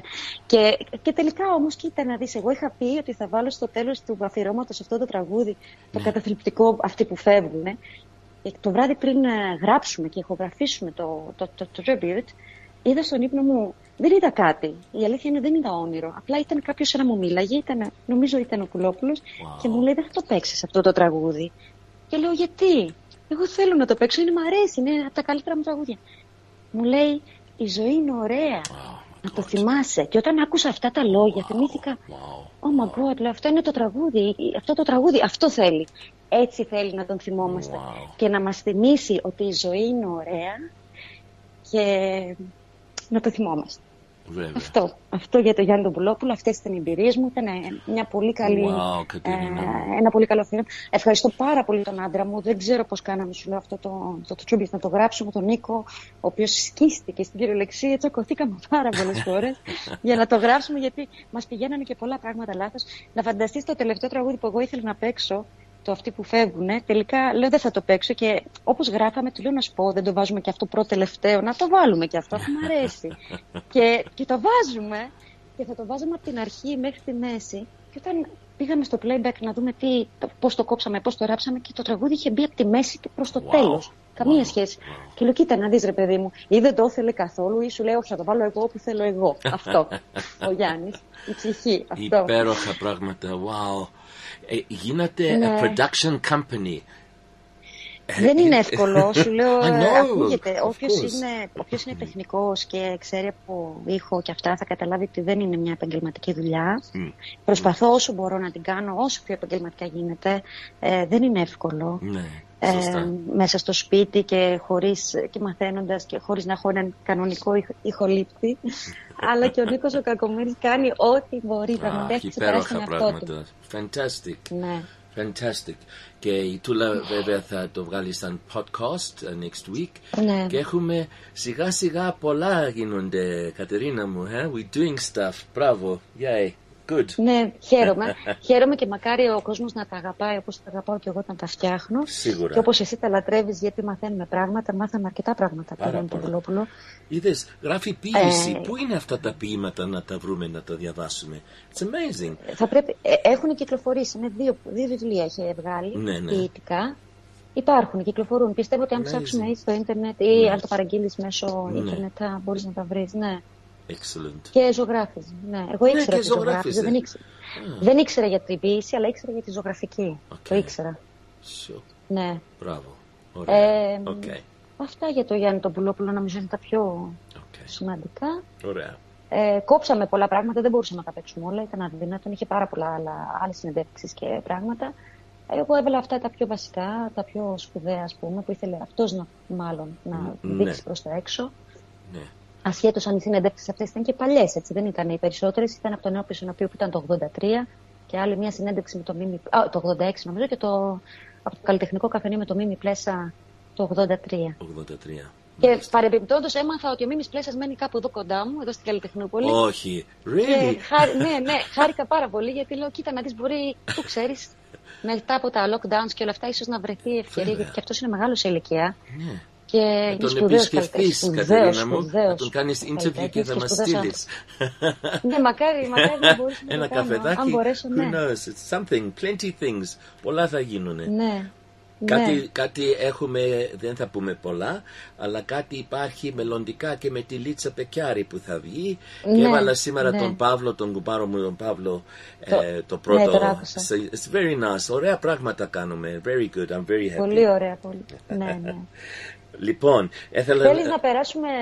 θέλω να σε ρωτήσω κάτι πριν και αμ- αμέσως Ναι, μετά ναι. ε, θα μας πεις όλα που έχεις προγραμματίσει. Ναι. Your thoughts about Tenet and what's going on with this new film.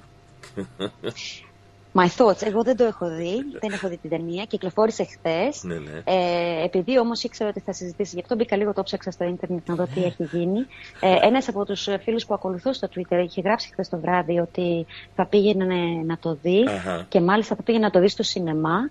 Sure. Το κλειστό το σινεμά και είπε ότι εντάξει δύο ώρες θα το αντέξω με μάσκα και όλα αυτά. Τελικά το παιδί αυτό βγήκε, έγραψε ότι οκ, το είδα, α- αλλά είναι, μήπως, ε, μήπως ο Tenet είναι τριλογία και πρέπει να, ξέρεις, να το δούμε δε- three times. Από ό,τι κατάλαβα είναι μια δύσκολη Ναι, ταινία. δύσκολη είναι. Δεν, κατα- δεν είναι κατανοητή, θα πρέπει να τη δει κάποιος μία ή δύο φορές Ναι, ναι. για να καταλάβει την έκταση. Ίσως είναι πολλές οι πληροφορίες σε τόσο μικρό χρονικό διάστημα Ναι. να το διαχειριστεί ο εγκέφαλος. Ε, υπάρχουν τέτοιες ταινίες, αρκετές. Ναι, Ε, σωστά. δεν ξέρω, σου λέω σαν ε, ε, review δεν μπορώ να κάνω. Μπορώ Όχι, μόνο να πω ναι. ότι αυτά που είπαν ο κόσμος. Οι περισσότεροι λένε, OK, Yes. Αυτό τον είναι. κάψαμε τον εγκέφαλο. Τέλος. Δηλαδή είναι, δεν είναι μια ταινία που απλά θα κάτσεις και θα δεις και θα βγεις έξω και θα πεις χαχαχα, χουχουχου. Όχι, Τέλεια. όχι, no, no. Έχει, είναι, σε προβληματίζει πιστεύω Ναι. και Σε σε, βάζει πειράζει, σε σκέψεις yeah. αν έχεις καταλάβει. Σκέψεις, ναι, ναι, yeah. ναι. Εγώ θέλω, θέλω να πάω. Με καταλαβαίνεις, αλλά δεν, δεν, δεν μπορώ να... δεν- φοβάμαι. Θα το πω αυτό. Μμ. Στο σχολείο τώρα υπάρχει μια καινούρια λέξη που λέγεται coronaphobia. Ναι, όλοι το έχουμε πάθει. Γενικώς. Και αυτό Εχθές- είναι. Τα- θα, Εγώ θα σου πω. εχ- Ω, θα έρθει ο εχθές το- καιρός που θα εχθές- πάμε ξανά. Ναι, εγώ Αλλά το όχι πάθα αυτό με τι τώρα. διακοπές. Γι' αυτό Ναι. και δεν πήγαμε και πουθενά. Μπορώ να σου πω ότι χθες το βράδυ πήγαμε μια βόλτα κάτω στη Νέα Μάκρη, είχε πάρα πολύ κόσμο. Θέλαμε να πάμε για σουβλάκια. Όλα τα μαγαζιά ήταν full. Full, ε; Ε, Α. και, ναι, full. Και παρόλο που είχαν αποστάσεις μεταξύ τους και αυτά, είχε και πολύ κόσμο στην παραλία. Ε, όταν είδα τον κόσμο αυτό, λέω: Όχι, παιδιά, όπως είμαστε, φεύγουμε. Πράγματι, κάναμε μόνο μία βόλτα στην παραλία. Wow, και σηκωθήκαμε okay. και φύγαμε. Και πήγαμε σε μια πλατεία που ήταν αρκετά ήρεμη, δεν είχε κόσμο. δύο-τρία τραπεζάκια από εδώ και από εκεί και κάτσαμε και φάγαμε εκεί. Σε πιάνει φόβος. Γιατί; Ναι. βγάζεις, ε, βγάζεις αντισηπτικό, βγάζεις μαντιλάκια, ε, πιάνεις την καρέκλα, ξαναπλένεις τα χέρια. Αχ. Μετά από λίγο θα πιάσεις ένα, ε, το, το αλάτι και το πιπέρι, ξαναπλένεις τα χέρια. Ε, Αυτό το πράγμα το ότι πρέπει συνέχεια να είσαι με ένα αντισηπτικό γιατί τρελαίνεσαι, είναι μια τρέλα, αλήθεια. Μμ. Ε, δεν ξέρω, με, με πιάνει Και πιάνει εμένα. φως. Και εμένα. Και στο σχολείο να δεις Ναι. τα παιδιά. Anyway. Uh, this is the, Anyway. this is our journey. λοιπόν, tell us all the Αυτό things είναι. you have today for us. Ναι, τα σημερινά νέα δεν έχουμε, έχουμε νέα, αλλά δεν είναι και πάρα πολλά, γιατί όπως ξέρεις είμαστε ακόμα σε διακοπές. Αυτό είναι το τελευταίο Σαββατοκύριακο όπου ο κόσμος λείπει. Πολλοί θα γυρίσουν αύριο από Ναι. τα χωριά τους στα νησιά. Ε, θα ετοιμαστούν για τα σχολεία, γιατί είδες ανακοινώσαν ότι πρέπει να έχουν γυρίσει όλοι 7 μέρες τουλάχιστον πριν ξεκινήσουν τα σχολεία. Η σχολική χρονιά για μας ξεκινάει στις 7 Σεπτέμβρη, Α, έτσι λένε, δεν ξέρω αν θα το αλλάξουμε γιατί λόγω του ότι έχουμε αυξημένα κρούσματα και έχουμε Έχει. αυξημένες, ε, ναι, ναι, έχουμε αυξημένα κρούσματα και πολλ- έχουμε, έχουν αυξηθεί και οι ΜΕΦ, οι μονάδες εντατικής θεραπείας. Μάλιστα. Και έχουμε και πρόσφατα αρκετούς θανάτους έτσι ξαφνικά. Ε, οπότε μπορεί να γίνει και postpone το σχολείο, δεν ξέρουμε ακόμα. Θα περιμένουμε να δούμε πώς θα εξελιχθεί από το Σεπτέμβρη. Okay. Προς το παρόν. Όμως, μέσα σε όλο αυτό το κακό χαμό, ε, θυμάσαι την προηγούμενη εβδομάδα είχαμε πει ότι ακυρώθηκε ε, το φεστιβάλ της Ελευσίνας στα Εστήλια.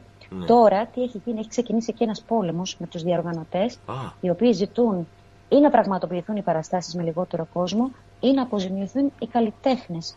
Έχουν τεράστια δυσαρέσκεια για την ακυρώση, λίγες μέρες πριν την έναρξη των ισχυλίων ε, στη, Φε- στην Ελευσίνα.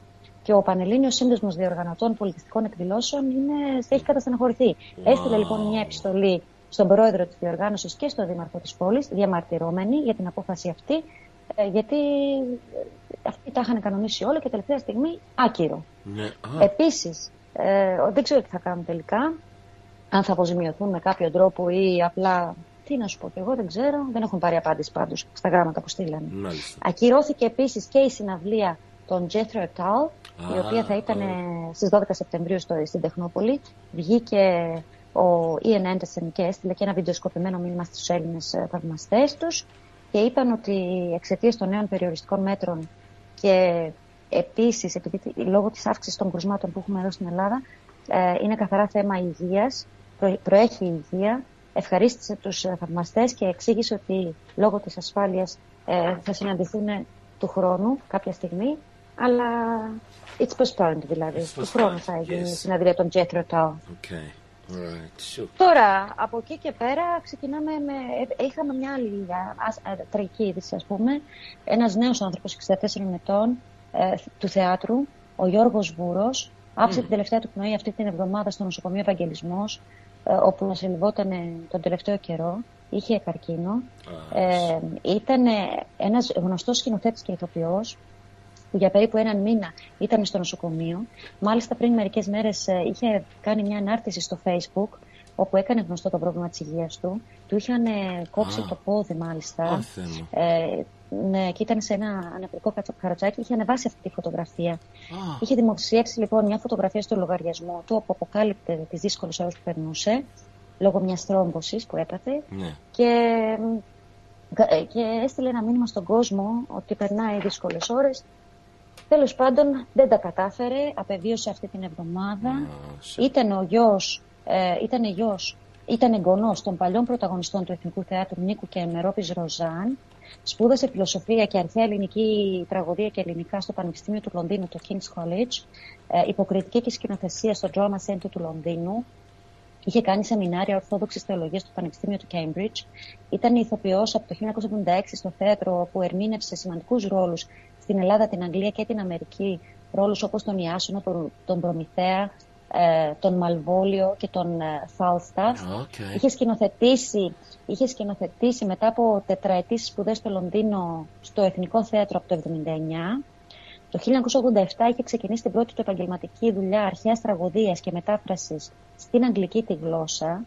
Το 1984 είχε συμμετέχει μαζί με τον Βολονάκη στο Εθνικό Θέατρο και εκπροσώπησε την Ελλάδα με τον Ιδίπο- Ιδίποδα Τύρανο στο Φεστιβάλ Τεχνών των Ολυμπιακών Αγώνων του Λος Άντζελες.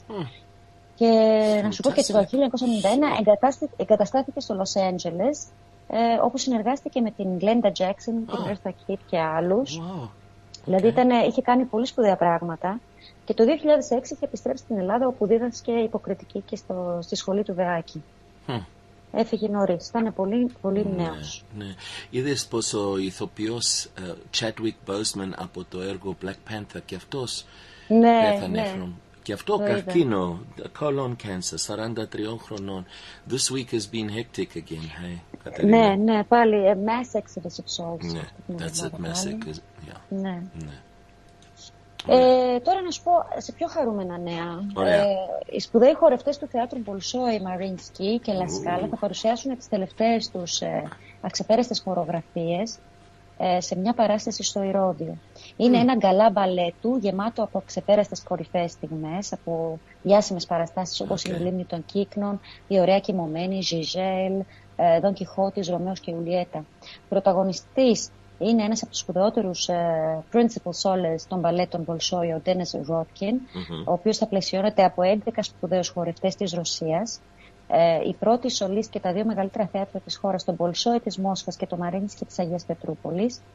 Η παράσταση αυτή θα είναι μια σειραφή από κορυφαίες στιγμές Ναι. διάσημων κλασικών μπαλέτων και μ, θα πολύ γίνει ωραία. κάτω από το φως της Ακρόπολης. Σε κάτω από το ανοιχτό φως της μέρος Ακρόπολης, στο δηλαδή, Ηρώδιο. yeah, open, Ναι, ναι, ναι. στο Ηρώδιο 5, 5 Σεπτεμβρίου.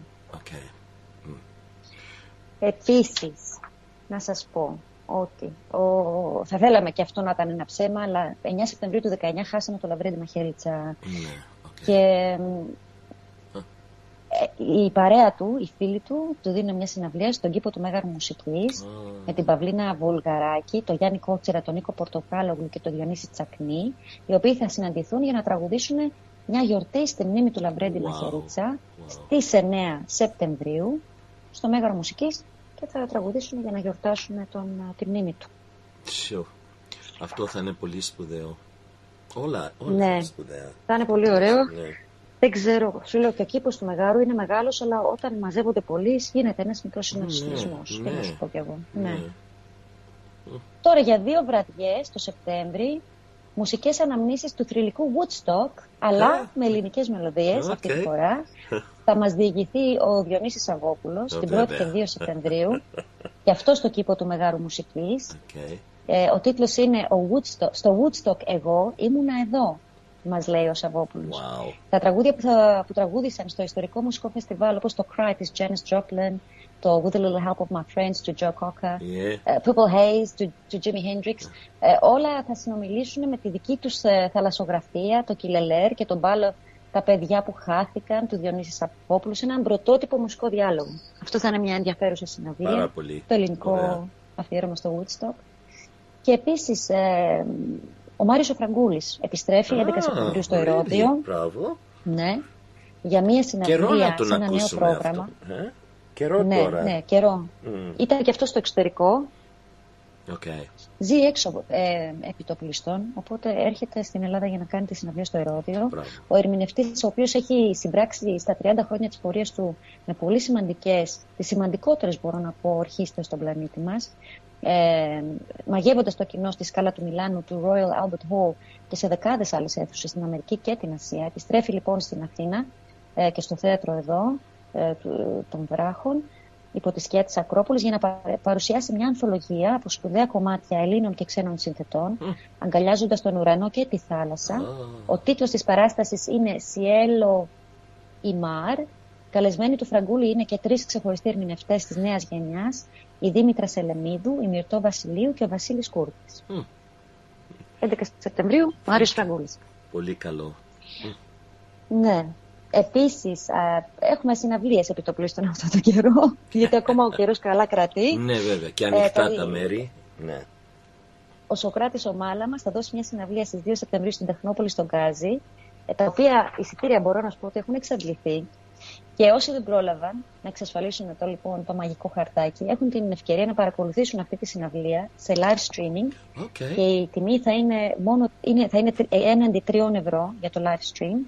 Όποιος ενδιαφέρεται να παρακολουθήσει, υπάρχει, μπορώ να σας στείλω και το link Ναι. για την Τεχνόπολη, Okay. όπου θα παρουσιαστεί η ζωντανή συναυλία στις 2 Σεπτεμβρίου στην Τεχνόπολη από το Σοκράτη Μάλαμα. Δεν μου λες Κατερίνα, μπορούμε αμ- ε, από εδώ να να κάνουμε live stream αυτό το... το... Ναι, ναι. Εγώ μπορώ να σου στείλω το link. Ναι. Το link αυτό. Νομίζω με το link μπαίνεις, πατάς, πληρώνεις προφανώς τα 3 ευρώ Okay, μέσω χάρτε και okay. μπορείς να έχεις Πολύ πρόσβαση και να, να δεις Ωραία. το live. Very nice. Ναι. 3 ευρώ Very δεν είναι nice. τίποτα για μια συναυλία. Ναι, Αν το βέβαια. σκεφτεί κανεί. Σωστά. Okay. Ναι. Cool. Έχουμε και μια μουσική παράσταση βασισμένη στην πίεση του Κωστή Παλαμά που λέγεται «Στα όνειρα των ποιητών». Ε, είναι σ- σύλληψη, σύνθεση, μουσική διδασκαλία της Φένιας Χρήστου, η οποία παρουσιάζεται από το Κρατικό Θέατρο Βορείου Ελλάδας, στο πλαίσιο ε, του θεσμού «Όλη η Ελλάδα ένας πολιτισμός». Μμ. Είναι βασισμένη αυτή η μουσική παράσταση στην ποίηση του Κωστή Παλαμά και άλλων Ελλήνων και ξένων ποιητών, ε, το οποίο διεξάγεται απόψε ε, στο Αρχαίο Θέατρο Μαρόνιας στις 8 η ώρα. Και είναι μια συνάντηση ποίησης και μουσικής. Very nice. Very nice. Sure. Ναι. Επίσης, ε, πάλι στο Ηρώδιο, είτε στο Ηρώδιο έχει τη δημητική του λόγω του ότι είναι καταρχήν φανταστικός χώρος Ναι. και κάτω από την Ακρόπολη και ανοιχτός. Ναι. Οπότε, ε, μια διαφορετική παράσταση σε σκηνοθεσία του Χρήστο Ζουγάρη και μουσική του Στέφανου Κορκολή ε, στο πιάνο, σταθμός για την παρουσίαση της τραγωδίας του Ευρυπίδη «Οι Βάκχες». Oh, the back eye. Τρεις- Mm. ναι, 3 Σεπτεμβρίου, ε, με έναν εκλεκτό θίασο. Ο Στέφανος Κορκολής, που τόσες φορές έχει διαπρέψει ως όλες του πιάνου, στη σκηνή του Ηρώδιου θα υπογραμμίσει παίζοντας ζωντανά μουσική Very για πρώτη φορά σε nice. αυτή την παράσταση. Sure. Ε, την περιοδία των Βάκχων που συνεχίζουν να είναι μια επιτυχημένη πορεία η οποία συζητήθηκε πολύ φέτος. Με πάρα πολύ, με γνωστούς ηθοποιούς ε, σε διάφορους ρόλους. Δεν θα τους αναφέρω γιατί θα μας πάρει πολύ χρόνο. Okay. Επίσης να σου πω ότι συνήθως το Σεπτέμβριο γίνεται ένα φεστιβάλ βιβλίου στο Ζάπιο, το οποίο είναι πολύ διάσημο. Ε, παίρνει μέρος 49 χρόνια. Φαντάσου, Μμμ. 49 χρόνια Wow. γίνεται το φεστιβάλ βιβλίου στο Ζάπιο. Alright. Φέτος θα ακυρωθεί λόγω πανδημίας Ah, και προσπαθούν και εκεί οι διοργανωτές να βρουν τρόπο πώς να αντισταθμίσουν τα ωφέλη στα μέλη τους. Γιατί εκεί, εκεί τώρα πώς θα πουλήσουν βιβλίο. μα- Πώς; Ξέρεις τι, Κατερίνα, Αν- εδώ, in Johann- the Johannesburg Book Fair, θα γίνει Ναι. την άλλη εβδομάδα, all online, και μπορείς Ναι. να, να παραγγείλεις, ας πούμε, τα βιβλία και τα άρθρα αυτά ε, μέσω Ναι. διαδια- διαδικτύου. But the, Μμμ. the writers, όλοι οι συγγραφείς, όλοι uh, are online, different times, talking about their book, interviewing them. So θα γίνει το book fair, αλλά not in any space. It's all in, Ναι. in online, yeah. Ναι.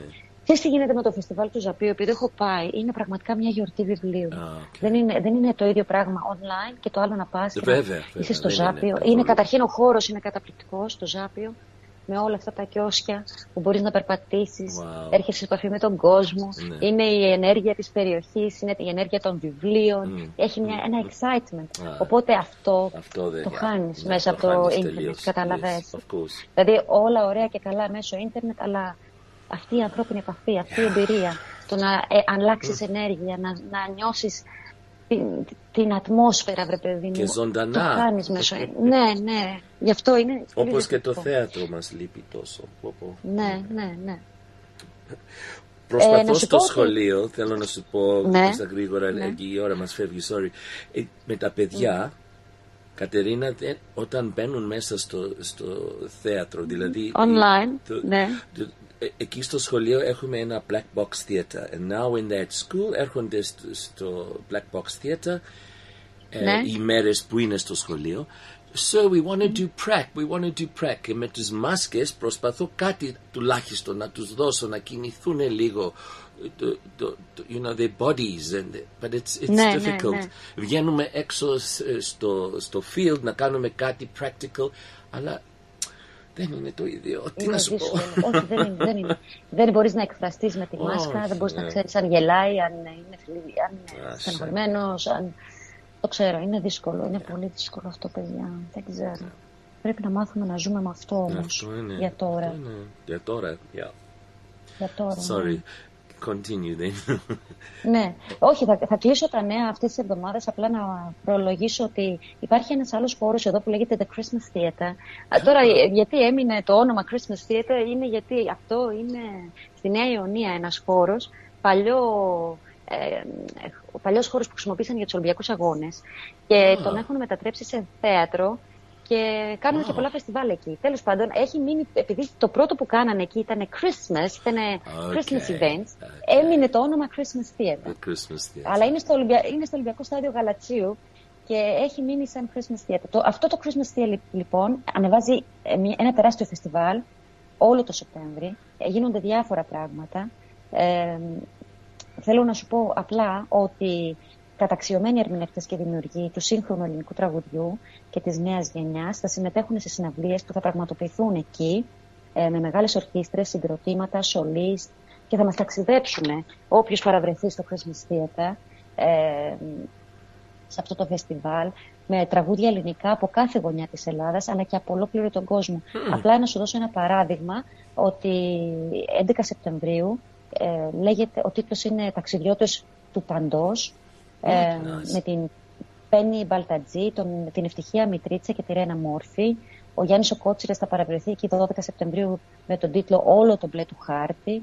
Μμ. Επίσης θα ταξιδέψουν με τον Βασίλη τον Τζιτσάνη στον Μόντε Κάρλο, στη Βαγδάτη, αλλά και σε φίνα ακρογιάλια στην Παραγουάη της Λατινικής Αμερικής ε, με τον ε, Θανάση Πανα- Παπακοσταντίνου. Ε, έχει πάρα πολλά events. Απλά να σου πω τους τίτλους. Βάζω πλώρη στα όνειρά μου. Στο Καβαδία τα νυχτά. Ε, Τρίτη 15 Σεπτεμβρίου με τον Μίκη Θοδωράκη από τις μικρές κυκλάδες ως, τις νήσ- ως την νήσο των Αζόρων. Ε, ε, δηλαδή οι τίτλοι είναι όλοι ταξιδεύουν. Ταξι- Αφού δεν μπορούσαμε να κάνουμε ταξίδια Ναι. κανονικά, θα Είδες. ταξιδέψουμε τραγουδιστικά, That's it. μουσικά. Μμ. Ε, μαύρα μου χελιδόνια από την Αραπιά. Oh, my word. με τον Νίκο Αγγελόπουλο στο Λαούτο και Γιώργο Κοτσίνη στο Κλαρίνο. Ε, Μεσόγειος, στις Μεσόγειας στα μέρη μας τραγουδάει ο Γιώργος Ονταλάρας με την Ασπασία Στρατηγού και τον Μπάμπι Τσέρτο. Ο Χρήστος Οδηβαίος από τα Εξάρχεια ως το Πεκίνο στις 18 Σεπτέμβρη. Ε, είναι πάρα πολλά τα events. Σου λέω, μέχρι τέλη Σεπτέμβρη το Christmas Theater στο Ολυμπιακό του Γαλατσίου θα έχει πάρα πολλές συναυλίες. Το διαφημίζουν πάρα πολύ εδώ στην Ελλάδα Μπράβο, και μπράβο. στο ραδιόφωνο και στην τηλεόραση. Οπότε, επειδή είναι ένας ανοιχτός χώρος, ελπίζω να έχει καλή προέλευση, Ναι. ε, προσέλευση και να πάει καλά και να το υποστηρίξει ο κόσμος.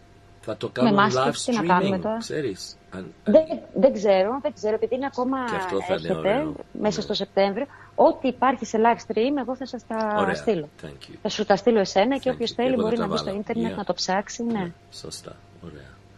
Okay. Αυτές ήταν οι καλλιτεχνικές μας ειδήσεις για σήμερα. Ευχαριστώ, Κατερίνα μου. Πάρα πολλά. Εμείς και ωραία. περιμένουμε έναν, έναν καύσωνα αυτές τις μέρες. Είπαν ότι ο- η, ο- η θερμοκρασία θα ανέβει 40 βαθμούς τη Δευτέρα. Ήδη κάνει πολύ ζέστη. Αχα. Ε, Εδώ μας περιμένει κρύο ξανά νομίζω. Another cold front, αν δεν κάνω λάθος. Ναι, ε, εμείς πάμε αντίθετα. Οπότε εμείς κάνει ζέστη, εσείς κάνετε κρύο. Και Ναι. ξέρεις, θέλω να σου πω, έχω βρει το τραγούδι, αυτοί που Μμ. φεύγουν και αυτοί που μένουν. ναι. Ναι. Και θα το βάλω τώρα, στο Να το τέλος, βάλεις. μια, Ναι. ως αφιέρωση σε όλους που μας ακούνε κάθε εβδομάδα. Βέβαια, ο- ιδιαίτερος στους αγαπημένους μας ηλικιωμένοι και αυτοί που είναι μόνοι και τους κρατάμε παρέα. Και βέβαια όλοι που μας ακούνε οι ακροατές. So I'm going to play Ναι. it τώρα, να- let's see if it works. Όχι, βρε, θα παίξει. Όλα θα παίξουν. Όλα θα παίξουν.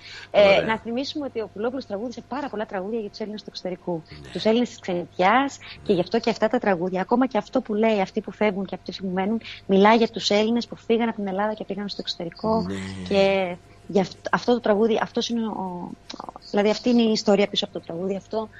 Πολλά τραγούδια του Πουλόπουλου ήταν για την ξενιτιά και γι' αυτό και τον λατρεύει Αυτό είναι. ο ελληνισμός, ο απόδημος ελληνισμός. Στην καρδιά τους Όπως και- μέσα είναι. Sure.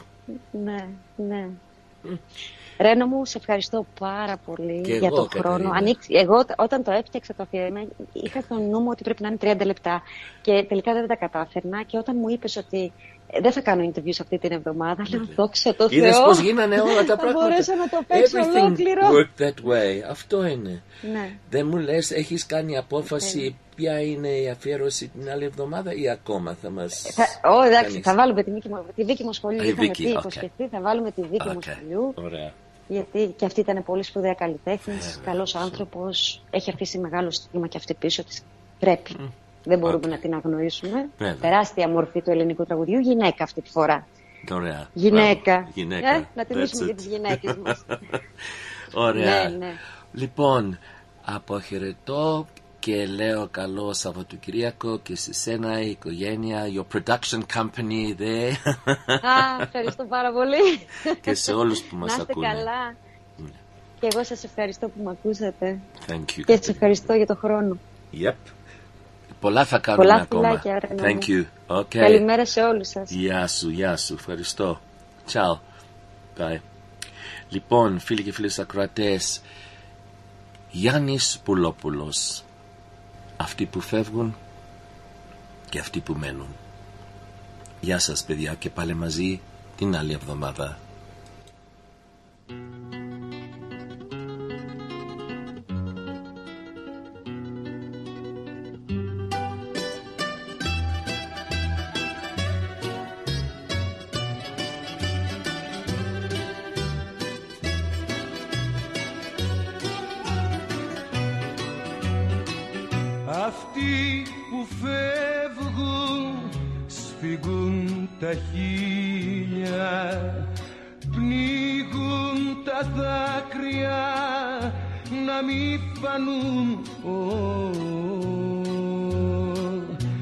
Αυτοί που μένουν κουνούν μαντήλια κι αναστενάζουν γιατί πονούν. Κι αυτούς που φεύγουν κι αυτούς που μένουν οι μοίρες μαπόνια πάντα τους δέρνουν.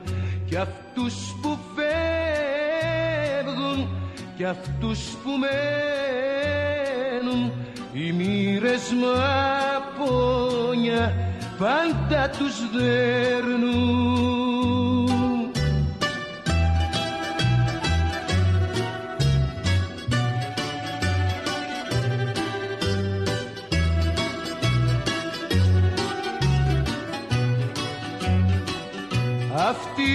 που φεύγουν κάποιο λιγμό τους.